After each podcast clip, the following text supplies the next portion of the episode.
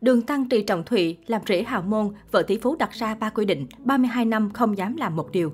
Đường Tăng Trì Trọng Thụy có cuộc sống xa hoa hậu kết hôn, nhưng việc làm rễ hào môn không hề đơn giản như nhiều người tưởng. Cùng hóa thân thành nhân vật kinh điển trong Tây Du Ký, nhưng 36 năm sau khi tác phẩm được trình làng, số phận của ba đường Tăng đã có những cách biệt lớn lao. Khác với hai bạn diễn Từ Thiếu Hoa và Uông Việt phải vật lộn kiếm sống, Trì Trọng Thụy là người có cuộc sống sung túc nhất. Khi nói tới Trị Trọng Thụy, ngoài vai diễn đường tăng kinh điển trong siêu phẩm Tây Du Ký 1986, netizen còn nghĩ ngay tới cuộc hôn nhân gây nhiều tranh cãi của ông và bà xã hơn 11 tuổi Trần Lệ Hoa. Tới nay, dù cặp đôi chị em này đã về chung nhà được 32 năm, nhưng vẫn có không ít người nghi ngờ nam diễn viên vì muốn đào mỏ nên mới kết hôn với nữ tỷ phú giàu có. Đặc biệt mới đây, Trang Sohu đã đăng tải bài viết hé lộ về cuộc sống của Trì Trọng Thụy khi làm rễ nhà giàu khiến dân tình càng bàn tán xôn xao. Được biết, bà Trần Lệ Hoa vốn có gia thế vô cùng hiển hách, được sinh ra ở Di Hòa Viên, cung điện xây từ thời nhà Thanh, là hậu duệ đời thứ 8 của gia tộc Diệp Hách Na Lạp thuộc chính Hoàng Kỳ.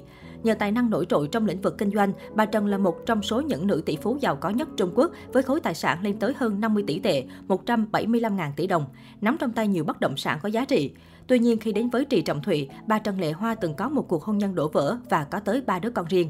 Trong khi đó, Trì Trọng Thụy xuất thân trong một gia đình có truyền thống kinh kịch, vất vả nửa đời người mới có cơ hội bật lên trong sự nghiệp diễn xuất nhờ vào vai diễn đường tăng. Thế nhưng sau khi kết hôn với bà Trần Lệ Hoa vào năm 1990, ông lại lựa chọn rời khỏi showbiz, sống cuộc sống an nhàn bên người vợ giàu có. Đây cũng chính là lý do khiến không ít khán giả chê trách nam diễn viên Tây Du Ký vì ham giàu mà bỏ bê sự nghiệp.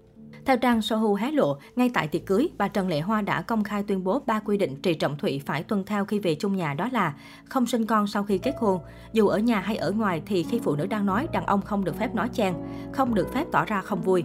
Những quy tắc tưởng chừng vô lý nhưng Trì Trọng Thụy vẫn nghiêm chỉnh chấp hành suốt 32 năm qua. Khi nói chuyện, ông luôn gọi bà xã là ngài, chưa bao giờ dám gọi thẳng tên hay đặc biệt danh nào. Không chỉ vậy, dù sống với nhau hơn 3 thập kỷ, Trì Trọng Thụy cũng chưa từng dám nói đùa với nữ tỷ phú họ Trần bao giờ vì bà vốn là người rất nghiêm túc, ít nói, ít cười.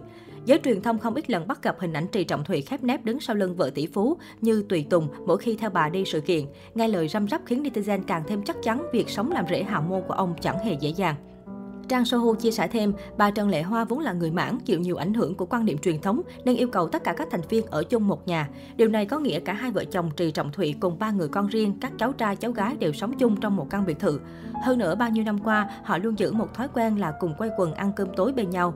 Trong bữa cơm, nếu nữ tỷ phú họ Trần chưa động đũa, thì những người khác, kể cả chồng, đều không được phép dùng bữa trước.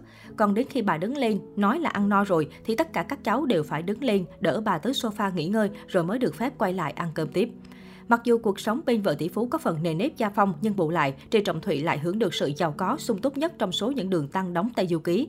Không chỉ vậy, có nguồn tin cho biết bà Trần Lệ Hoa đã lập sẵn di chúc, muốn để lại cho ông 40 tỷ tệ, 145.000 tỷ đồng tiền thừa kế, trong khi con cái chỉ được hưởng 10 tỷ tệ, 36.000 tỷ đồng.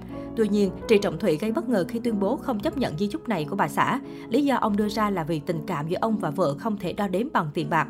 Hy vọng bà Trần Lệ Hoa vẫn luôn khỏe mạnh cùng ông tiếp tục bước trên đoạn đường dài phía trước.